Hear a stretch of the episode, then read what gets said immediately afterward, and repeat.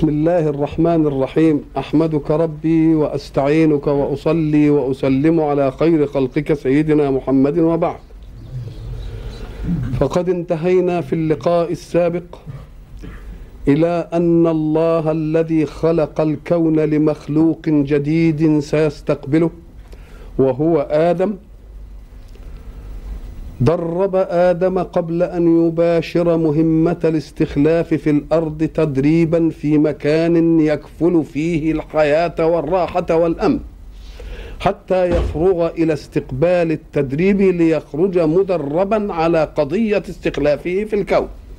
فما كان الله ليزج بخليفة في ذلك الكون الواسع بدون أن يدربه اولا على مهمته امرا ونهيا وتحذيرا من شيطان فإذا ما صادفت نفسه الغفلة أمكنه أن يتوب إلى الله. وعلمنا كيف أن الشيطان قد سأر لنفسه لأنه عصى ربه فلم يسجد لآدم فأراد أن يستأسر بالسبب الذي من أجله عصى وهو آدم يستأسر به ليوقعه وليوقع بنيه في الخطيئة. والله نبه آدم على هذه العداوة ومع ذلك وسوس الشيطان وقلنا أن كلمة وسوس الشيطان أخذت من صوت الحلي الرقيق الناعم المستميل لأن الذي يغوي بالشر دائما يختار الأساليب اللينة المستميلة. وقلنا أنه كان ولا بد أن يخرج آدم إلى الأرض ليباشر مهمته في الوجود. وقلنا إن الحق سبحانه وتعالى حينما خاطبه بما يقصه علينا القرآن قلنا يا آدم اسكن أنت وزوجك الجنة فكلا منها رغدا حيث شئتما وذلك يمثل الأمر. ولا تقربا هذه الشجرة وذلك يمثل النهي وحذرهما من إبليس إنه عدو لك ولزوجك فلا يخرجنكما من الجنة فتشقى ومع ذلك عهد الله لآدم فنسي ووسوس الشيطان فأزلهما الشيطان عما كان فيه. قلنا اهبطوا أي إلى الأرض. وقلنا يجب أن نتنبه إلى أن الجنة التي قال الله إنه درب فيها آدم لم تكن هي جنة المأوى. لأن جنة المأوى كما قلنا من دخلها لا يخرج منها وهي تأتي بعد الحساب وليس فيها تكليف والشيطان لا يدخلها. إذا فهي مكان فيه كل مقومات الحياة الرغدة الطيبة. وقلنا إن الحق سبحانه وتعالى حينما يريد أن يخلف آدم الحق في إبراز تفاعلات الأشياء تسخيرا له أو أن يخلف بنو آدم بعضهم بعضا لا بد أن توجد حركة في الحياة لتعميرها. لأن الله خلق مقومات الحياة الضرورية وهي ما يضمن لنا الحياة من ماء وما يضمن لنا الحياة من هواء وما يضمن لنا الحياة من عناصر تنبت في الأرض إن نحن تفاعلنا معها. وبعد ذلك من أراد أن يترف نفسه في الحياة فعليه أن يعمل فكره المخلوق لله وطاقته المخلوقة لله في المادة المخلوقة لله ليكون له طموح معيشي وسعادة مرتقية. قلنا أن ذلك إنما يتأتى بما يجب أن يفهم الناس لماذا خلق وهو العدو. اهبطوا بعضكم لبعض عدو. قلنا إن العداوة هذه هي التي تخرج الأحباء على عن التستر. يجوز أن الأحباء يتسترون على بعض ولكن حينما يوجد في بيئة جماعة ولهم أعداء عادة العدو ينقب عن نقائص عدوه ويحاول أن يفضحه. فالعدو المقابل يحاول أن لا يصنع معصية يطلع عليها خصمه. ويحاول أن يقوى في حركة الحياة حتى لا يتغلب عليه خصمه. إذا فوجود العداوات في الأرض سبب طموحي للارتقاء وللصفاء النفسي. ولذلك قلنا إن الشاعر قال إيه؟ عداي لهم فضل علي ومنة فلا أبعد الرحمن عني الأعادية هم بحثوا عن زلتي فاجتنبتها وهم نافسوني فاكتسبت المعالية. إذا فالعداوة يجب أن تستغل. ولو نظرت إلى العالم الذي نعايشه الآن لوجدت أن ارتقاءات العالم بالابتكارية والاكتشافية والاختراعية نشأ من عداوة معسكرين. كل معسكر يريد أن ينقب عن أسرار يتفوق بها على صاحبه. وبعد أن تأتي عملية التفوق لا بد للأسرار أن تستخدم في إسعاد البشرية. ولذلك كل شيء ابتكر كان سببه الحرب أولا. وبعد ذلك حينما هدأت النفوس استغل في صالح في صالح السلم. يبقى لو أن العالم كله كده أحباب ما كانش ينفع. ما فيش واحد يجي يقول لي ليه ربنا خلق النغزة دي؟ يقول له ده خلقها لإيه؟ لخير. وخلقها لإيه؟ لمصلحة. لأن الأحباء دائما يتساترون ولينظر كل واحد في بيت كل العيال وكل من فيه أحباب. فيه نقائص يسترونها على بعضهم ويدلسون. إنما لو واحد شوية بينه وبين الثاني يقول له يا بابا ده عمل كذا وده يقول له يا بابا عمل كذا وده يبقى كل واحد حريص إنه ما يعملش. حريص من إنه ما إيه؟ من إنه ما يعملش أي حاجة. اهبطوا بعضكم لبعض عدو ولكم في الأرض مستقر ومتاع إلى حين. اذا ذلك هو أول نعي للإنسان في أنه لن يستمر في هذه الدنيا. ما دام ولكم في الأرض مستقر ومتاع إلى حين يعني هي حياة إيه؟ حياة موقوتة. يبقى العاقل ياخذها على إيه؟ على قدر وقتها. وعلى قدر إيه؟ حجمها. ولكن حينما أخطأ آدم وصوب الله له خطأه ليباشر مهمته في الأرض نظيفا. ومعنى يباشر مهمته في الأرض نظيف؟ ما تفزعوش المعصية ولا النسيان للعهد اللي كان. لأنها لو فزعته لما كان لقول الله سبحانه فتلقى آدم من ربه كلمات فتاب عليه. معنى فتاب عليه يعني إيه؟ يبقى انتهينا منها. إذا فالذين يقولون بأنه لا بد من وجود بشر نسميه مخلصا. ليفدي العالم بصلب أو بأو إلى آخر من الخطيئة. نقول له أنك لم تفهم عن الله شيئا لأن المسألة خطأ وصوب الخطأ وفرق بين الخطأ والخطيئة. الخطأ يصوب ولكن الخطيئة يعاقب عليها. وقد صوب الله وتلقى آدم من ربه كلمات فتاب عليه. أتوجد خطيئة بعد أن يتوب الله على آدم؟ ما الذي فعله آدم حتى يقول النبي نخلص العالم من خطيئة آدم؟ أكل من الشجرة. وهل خطايا العالم كلها أكل؟ وما الذي أوجد القتل والسفك والغيبة والنميمة وإلى إذا فكان ولا بد أن لا توجد خطيئة في الأرض ما دام قد وجد المقلص الذي فدى العالم من الخطيئة. ولكن الخطيئة باقية. إذا فلا تزر وازرة وزر إيه؟ وزر أخرى. الخطيئة من آدم انتهت بقول الله فتلقى آدم من ربه كلمات فتاب عليه. لا يمكن أن يتوب الله على آدم ثم بعد ذلك يحتاج إلى من يخلصه من الخطيئة لأن الذي خلصه هو الرب. وليس المربوب. فيجب أن يستفيق الناس ليفهموا عن الله وليعلموا أن الله لا تزر عنده وازرة وزر وزر أخرى وأنه كان يجب. ما دام قد وجد المخلص سنتسامح قبل المخلص الذي فدى الدنيا بصلبه. سنتسامح إن قلنا وقعت خطيئة قبل وجوده. لأنه ما كانش جه. ولكن أتوجد خطيئة بعد أن خلص وصلب من أجل هذه الخطيئة؟ كان المنطق يقتضي أن لا توجد بعد ذلك خطيئة.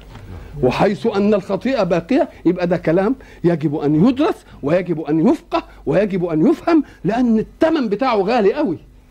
ثمنه غالي في أن يفهم الإنسان عن الله هذه الإيه؟ هذه الإيه؟ الأشياء والترهات فتلقى آدم من ربه كلمات فتاب عليه.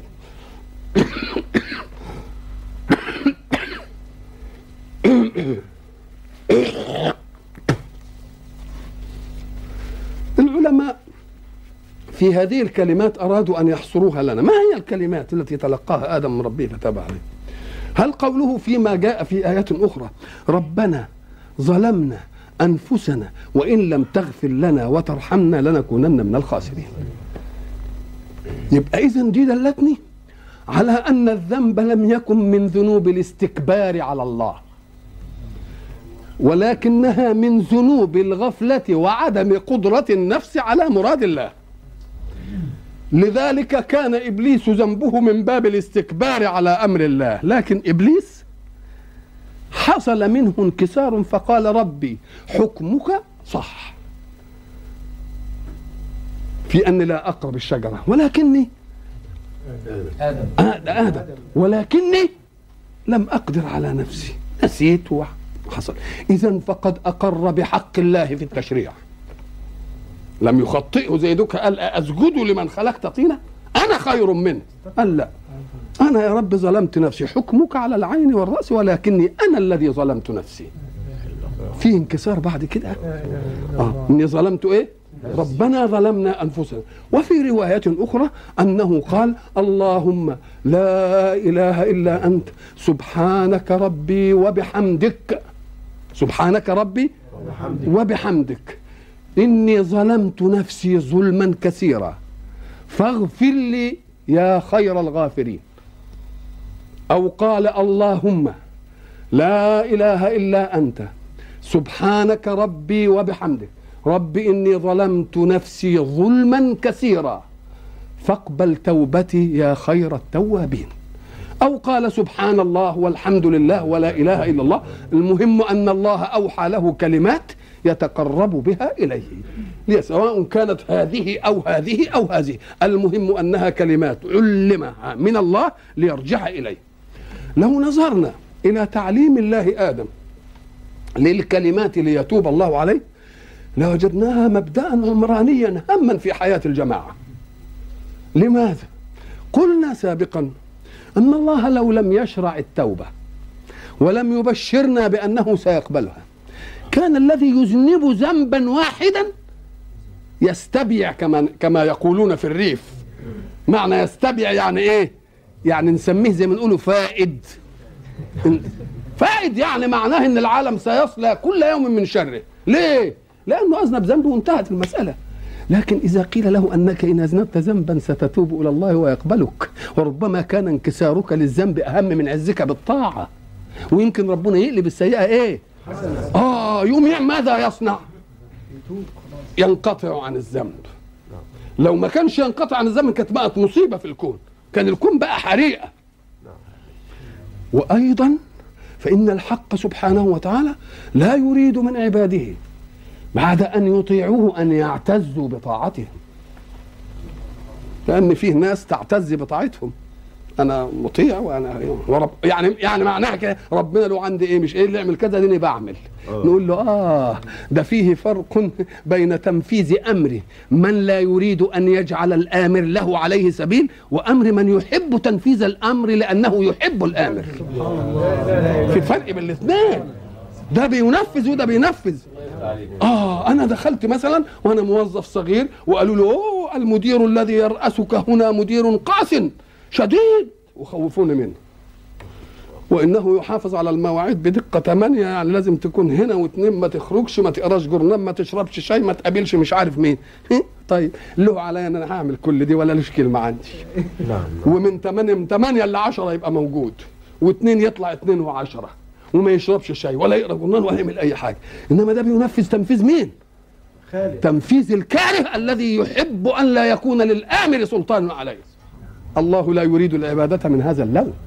الله يريد أن تقبل على العبادة بحب الآمر. نعم تقبل على العبادة بحب إيه؟ ليه لأن الأمر الأول إنما يحرس شكلية عملك. يعني هو برضه يقدر يجي الساعة 8 ولا يطلعش الاثنين ولا يشربش شاي ولا يقرأ جرايد إنما يقعد يبص في الورق كده ويعمل إنه بيكتب ويضيع لي الدنيا برضه. ليه؟ لأنه يحافظ على شكلية العمل. إنما اللي بيعمله حب للآمر وبده يعينه على مهمته وده مدير طيب ولازم كلنا إيه نساعده عشان ينجح في مهمته وعشان نبسطه وعلشان يعمل وياخد ورق بالليل مش كده ولا لا؟ وعنده واحد اكوان مكدسه من الدوسات ياخدها علشان إيه يقضيها عنه؟ لأنه بيعمل العمل بإيه؟ بعشق. آه أهو رب. يقول لك اوعى تعتز بالطاعة. وتغتر بها كده وتعملها علشان ما, ما يبقاش ليا كلام عندك لأن ما فيش فرق بينك وبين في الوقت ده بينك وبين الكافر. آه اعملها على إنها إيه؟ بتعملها حب. فالحق سبحانه وتعالى يجي يطلب منا نحن إن إحنا ساعة ما نباشر الإيه؟ الأعمال نباشرها بإيه؟ بحب وعشق. يقوم إيه؟ يخلقنا مختارين. أتدرون حكمة اختيارنا مختارين ليه؟ ليه؟ لأن لما نكون مقهورين على العمل الصالح يبقى دي صحيح أثبتت صفة القدرة لله. إن ما قدرش واحد منا إيه؟ يعصي. صحيح دي صفة القدرة. إنما أفقدته صفة المحبوبية. آه. لا هو يسيبك يقول لك أنا هخلقك مختار وأديك فيك طاقة تعصي وتطيع وبعدين هشوف مين اللي يجي يطيعني لأني أستحق أن أطاع. ادي ميزة الاختيار. وما دام بقى في حتة اختيار يبقى الإنسان له هيختار دي ودي. مقاييس الاختيار بتبقى مخلولة في بعض الأحايين. يعني مش خلق ناس يختارون الخير وناس يختارون الإيه؟ الشر. ابدا. أنت تعرف واحد خير بيعمل شر مرة. مش كده؟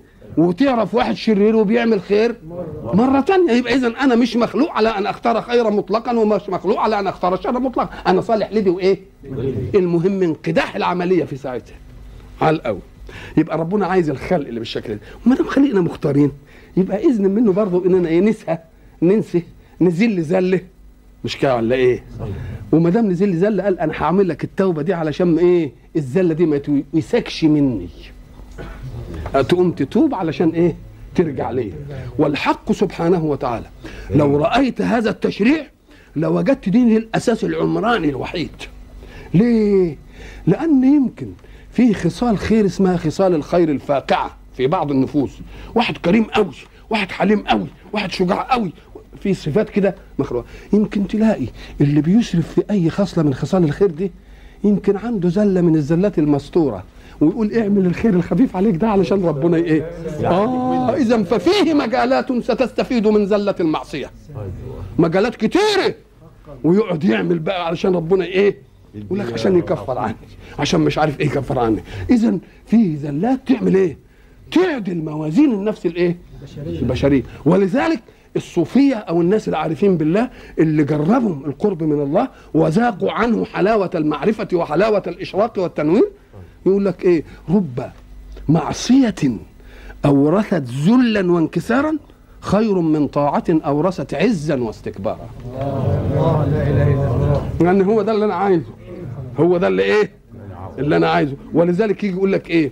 ده الموظف ده يجي للرئيس يقول له ده الواد ده كذا وكذا. يقول لا ده أنا ماسك له زلة مش هيقدر إيه؟ يلعب بديله فيها. لأنه عارف إن آه. يوم الواد يقعد يعمل إيه؟ يحسن بقى ويعمل عشان يشيل مين؟ يشيل الزله دي. فيحسن بقى في ده ويحسن في ده ويحسن في دي يبقى العالم استفاد إيه؟ استفاد من تشريع قبول التوبة. العالم استفاد من تشريع قبول الايه؟ قبول التوبة. ولذلك اضطر المشرعون الوضعيون الذين لا يؤمنون بدين أو يؤمنون بدين ولكنهم يستنكفون أن يحملوا نفسهم على مطلوب الدين.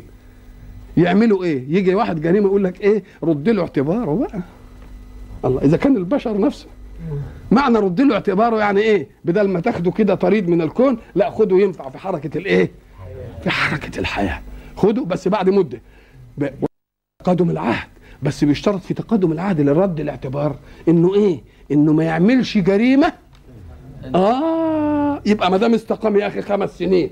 ما هي دي الايه مش هي دي التوبة؟ هو ده إيه المقصود؟ يبقى لازم نرد له اعتباره ليواجه المجتمع بإيه؟ غير محمل بعبء أوزار الماضي. ويقبل على المجتمع كده بإيه؟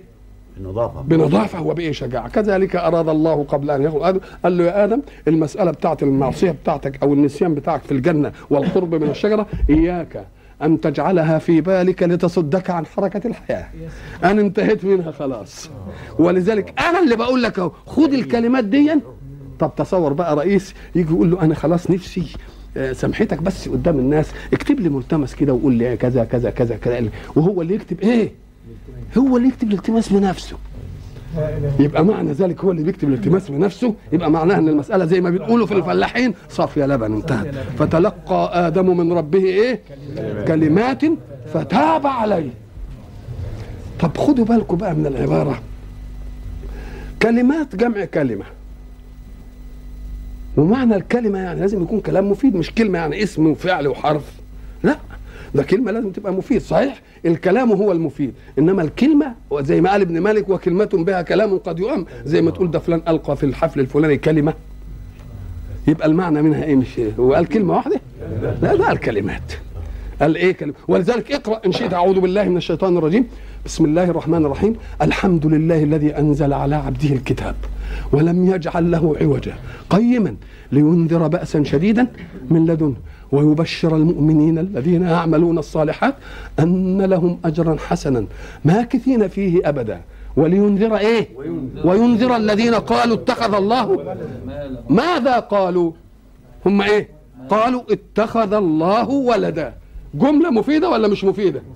آه يقوم يقول عليها إيه؟ ما لهم. كبرت كلمة تخرج من أفواههم. كبرت إيه؟ على الجملة المفيدة دي. ما هم قالوا اتخذ الله إيه؟ دي كلمة ولا كلام؟ كلام. يبقى أطلقت الكلمة وأريد بها الإيه؟ وأريد بها الكلام. لأنهم قالوا اتخذ الله ولدا وقال الله فيها قال كبرت إيه؟ كلمة تخرج من إيه؟ من أفواههم. طيب أبمجرد التلقي. طب ربنا قال للآدم يا آدم تقرب إلي بالمسائل بال- بالكلمات دي واسألني عشان أتوب عليك. شوفوا بقى دقة القرآن. دقة القرآن إنه يجي للأمور التي يدركها العقل. وما يطولش فيه. كان معنى كان الكلام يجي إزاي؟ فتلقى آدم من ربه كلمات. خلاص؟ فسأل الله بها. فغفر الله له فتاب عليه. شوف بقى الاختصار قال إيه. تلقى آدم من ربه كلمات بمجرد التلقى حصل إيه؟ تاب الله عليه. ده يدلك على أنه أسرع في قولها. اسراعا ألغى الزمن. كأنه كان مشتاق إلى إيه؟ إلى أن يصف المسألة بينه وبين إيه؟ وبين خالقه. فتلقى آدم من ربه كلمات فلم يقل فسأل آدم ربه بهذه الكلمات فأجابه. فأجاب دعاءه وغفر له فتاب عليه. ما جابش الكلام ده كله. ليه الخطفة دي؟ خطفة الأسلوب دي ليه؟ آه تدلك على رغبة آدم في إنه هو كان ينهي الموقف المعقد ده بينه وبين مين؟ بمجرد فتلقى الفتاب مش كده؟ زي ما زي زي قصة الهدهد. لما قال إيه؟ آه وتفقد الطير؟ فقال ما لي لا إيه؟ أم كان من الغائبين؟ لأعذبنه عذابا شديدا. يا أخي مسألة. أدي دي, دي, دي كلام الملك. لأعذبنه عذابا شديدا. دي كلام جبروت الملك. فأدركته رحمة النبوة. الله. ولا يأتيني بسلطان مبين. الله. يا سلام. شوف الملك والنبوة بقى. مش طغيان قال لك آه. قال لاعذبنه عذابا شديدا؟ ولا يأتيني بسلطان مبين.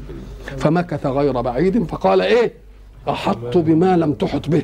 انظروا بقى جرأة الرعية.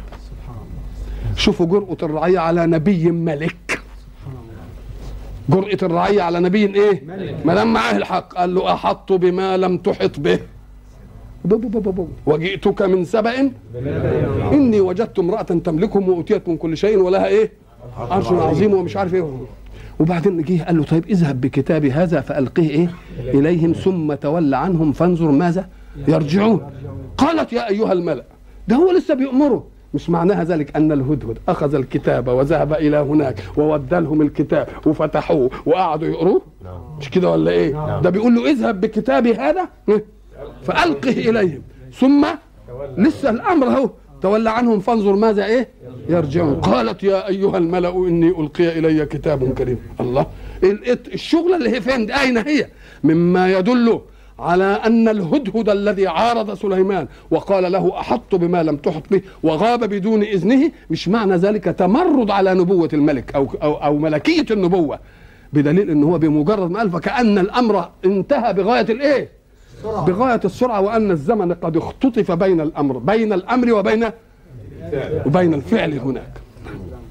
فتلقى آدم إيه؟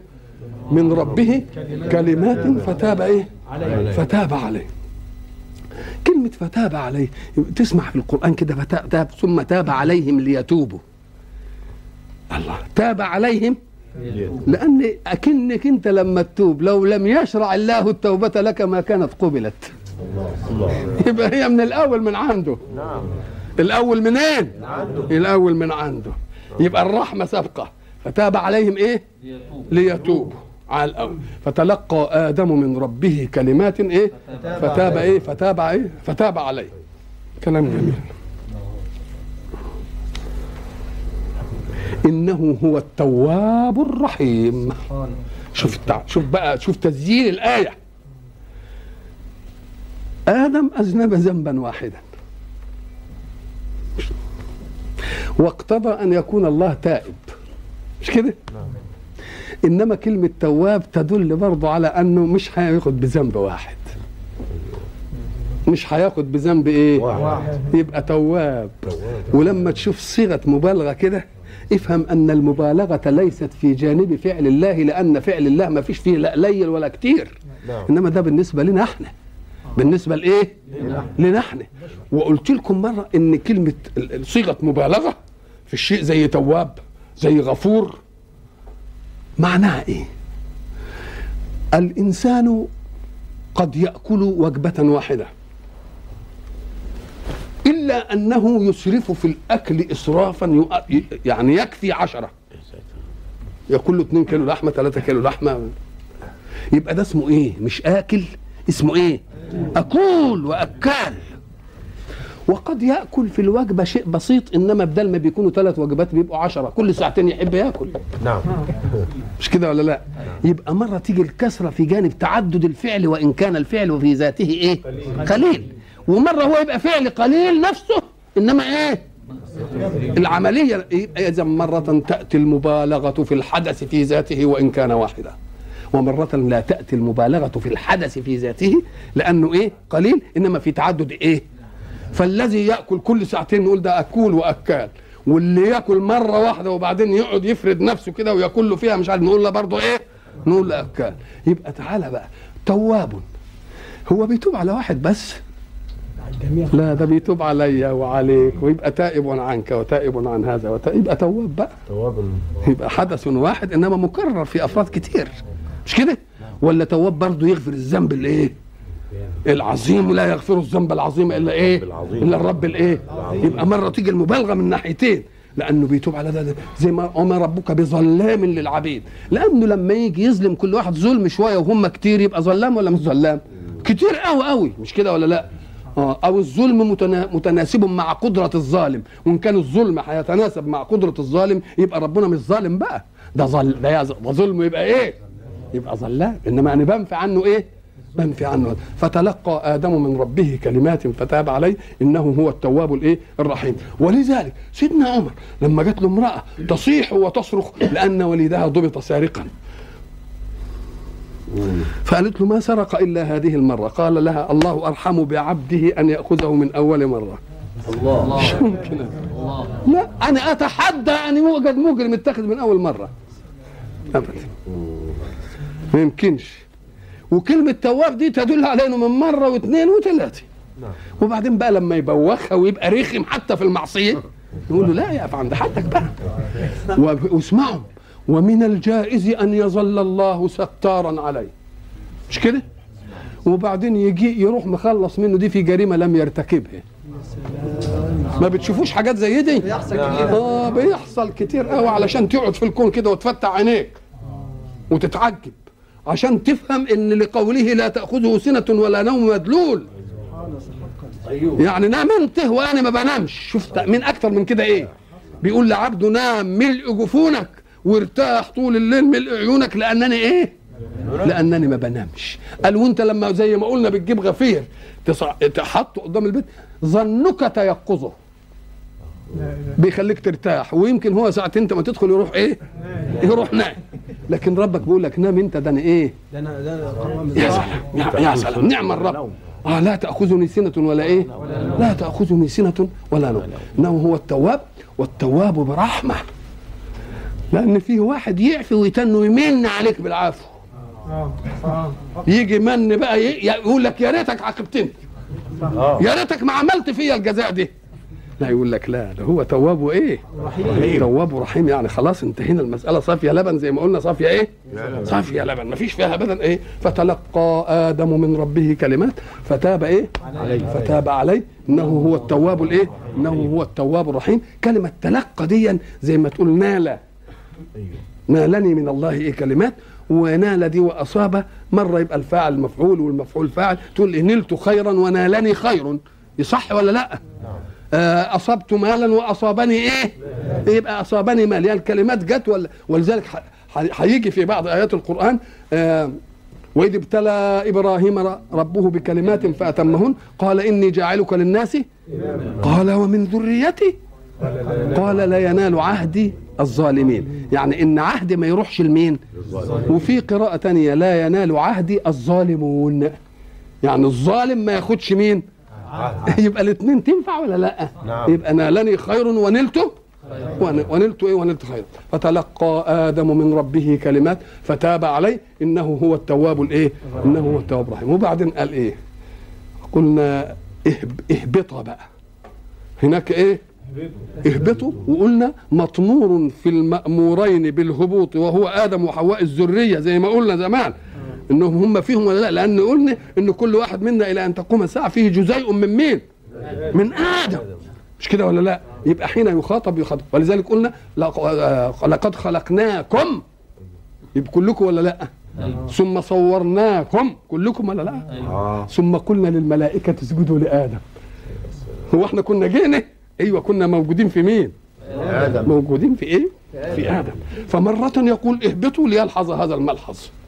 ومرة يقول اهبطا اهبطا منها جميعا فإما ياتينكم لأن هنا هتيجي مسؤولية بقى كلمة عدو في الأرض ومستقر إلى حين وعمارة الأرض والعداوة جاية علشان نتنافس ونعمل مش عارف إيه لكن هنا هيدي منهج هنا هيدي إيه؟ افعل ولا إيه؟ تفعل, تفعل. وما دام منهج تبقى المسؤولية الفردية موجودة فيه يبقى ما يجيبش الجامع هنا كل واحد بقى يبقى إيه؟ اهبطا إيه؟ لا لا. فإما يأتينكم مني هدى. أدي المنهج بقى. اذا إحنا خلصنا من التجربة وخلصنا من العملية وإذا غفلت تبقى التوب وأنا هقبل التوبة وهذه كلمات تعلمها لتتوب إلي وانتهت المسألة خلاص. ادخل الأرض بقى واستأنف إيه؟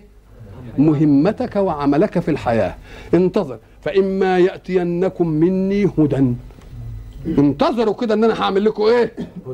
هدى. دلالة على الخير. إحنا قلنا زمان الهدى هو الدلالات الموصلة لمين؟ موصلة للمطلوب. هدى الدلالة الموصلة لمين؟ للمطلوب. فإما يأتينكم مني إيه؟ هدى. فمن اتبع هدايا لا هنا فلا خوف دي فلا يضل ولا يشقى دي بتاعك. فمن إيه؟ في آية طه. آه. آه. دي فلا خوف عليهم ولا هم إيه؟ يحزنون. إيه الخوف وإيه الحزن؟ لا خوف ولا حزن. الخوف أن يتعبك شر مقبل.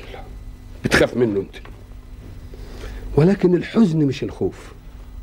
الحزن أن يبرحك شيء سار لا إله إلا. الله.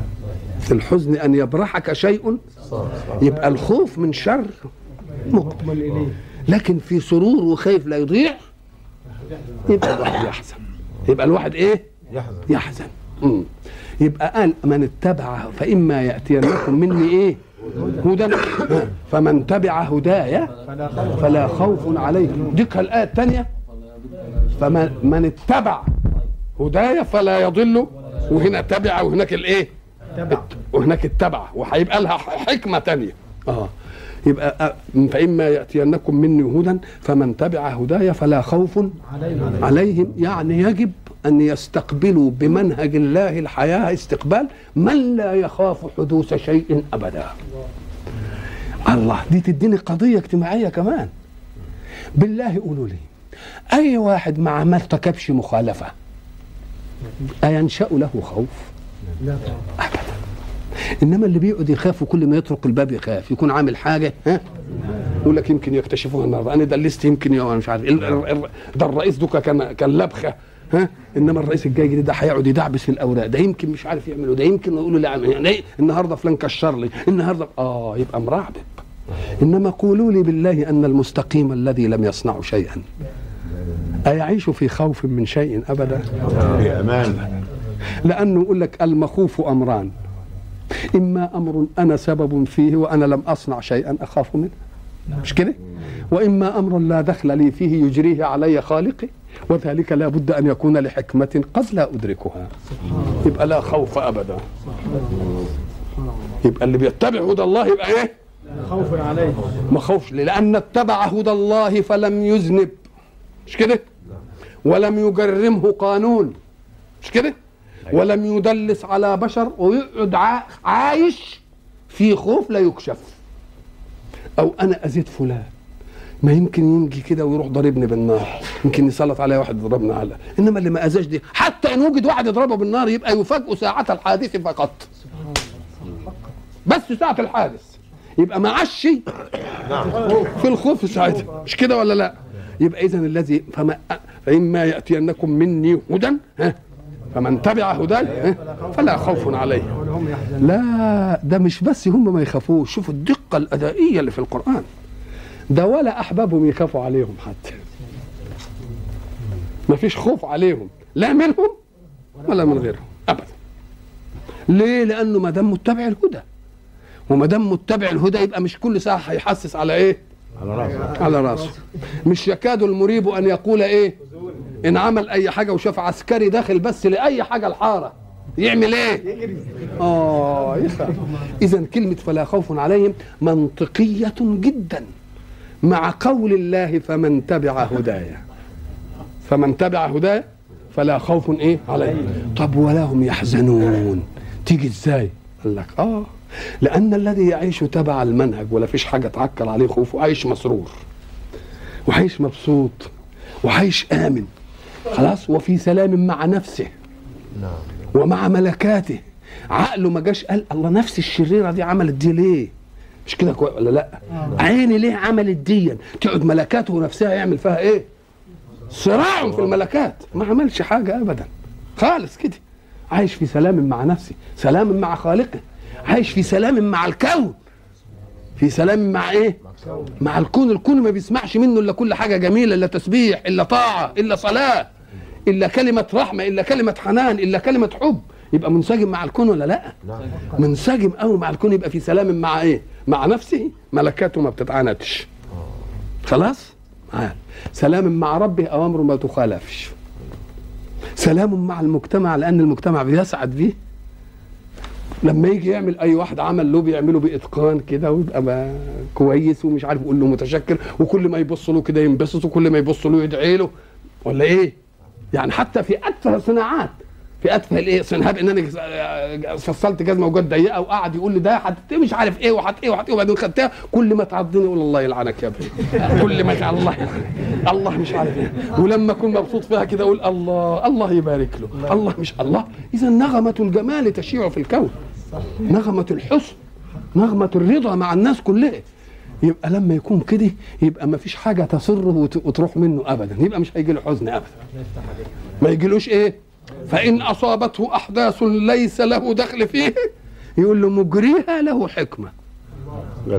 مجريها له حكمة. أنت ما أنتش إيه؟ أنت لا تعرفها. اوعى إياك تخطئ ربنا في حكم. أبدا. أنا ما أعرفش. ولذلك يقول أحمدك ربي على كل قضائك وجميع المستقبلين لقضاء الله. يقول أحمدك ربي على كل قضائك وجميع قدرك.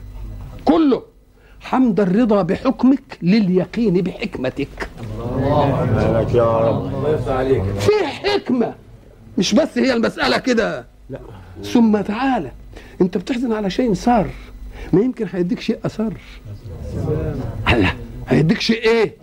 زي ال- الس- الست من دول اللي ما عندهاش إلا وحيد وخدوه عشان يربوه في فرنسا ولا في أمريكا ويدوا يروح دراسات عاليه تقعد يا عينة إيه؟ تعيط وتقول إيه وتعمل. همسي لكن هي لما يجي بقى ابنها بقى كده الدكتور الكبير ويبقى له مش عارف مركز يبقى ادخر لها سرورا إيه؟ اسعد وأخلد. يبقى اذا ما تنظرش على الحزن إن هو بيجي. لكن معنى ذلك ربنا مش عايزني صخر ولا جلمد. عايزني بعواطف بس أحزن بلطف. لأن إذا كان وابيضت عيناه من الإيه؟ من الحزن. مش كده؟ يبقى برضه ربنا مش عايزني جلمد عايزنا ننفعل للأحداث. إنما فيه فرق بين الانفعال للأحداث وحدها وبين الانفعال للأحداث مع حكمة مجريها. لازم يبقوا الاثنين ويا بعض. ولذلك الرسول علمنا الدقة الشعره الفاصلة. قال إيه؟ قال له إيه؟ إن العين لتدمع وإن القلب لا يخشع. لا نقول ما يسخط الرب. شوف شوف المزيج. أدي المزيج الايماني اللي بيستقبل الأحداث. مش عايزه ما يزعلش يبقى يبقى راجل زي زي قلبه قاسي زي الحجر. لا هو يريده له إيه؟ عنده حنان. يقول إن العين لا إيه؟ وإن القلب لا يخشع. ولا نقول ما يسخط الإيه؟ وإن على فراقك يا إبراهيم لايه لمحزونون. يبقى ده اسمه الايه حزن مزيج إيماني. ما تاخدش حاجة إيه؟ حاجة واحدة. يعني لا يريد الله منك أن تستقبل الحدث منه فيك بحزن وحده لأنك عزلت الحزن بسببه عن مجري الحزن. ولا يريد منك أن تنفعل لأمره وتضحك من الح من ال- لا. شوف عايز عايزك عايز حاجتين اتنين. الوسط. عايز منك حاجتين اتنين. تحزن ولا تفصلش سبب الحزن عن مجري الحدث. يوم اللي يبقى مؤمن بالشكل ده حاجة تهمه بقى. يعني المؤمن بقى حتى أوكي ويباشر مهمته في الكون كده ويحط رجله على رجله ويعمل عمليته بإتقان كده 24 قيراط ولا تهم الأحداث مهما لأن مجريها له حكمة. فإن كان له سبب فيها يبقى هو اللي يستاهل. مش كده ولا لا؟ هب أن تلميذا غير مجد وجه رسب. بالله له عين يزعل. له عين يزعل؟ هتزعل على مين؟ على نفس غيرته طيب إن كان مجد ومجتهد وجه ليلة الامتحان أو هو نهار نهار ما راح الامتحان أبوه جاب له تاكسي عشان يسرع شوية والتاكسي حصلت له حادثة وخدوا الواد المستشفى والامتحان ضاع منه. ده اللي يزعل. آه ما عملش حاجة هو. يقوم يقول لازم مجري هذا الحدث علي له حكمة أعلى من نعم نعم نعم.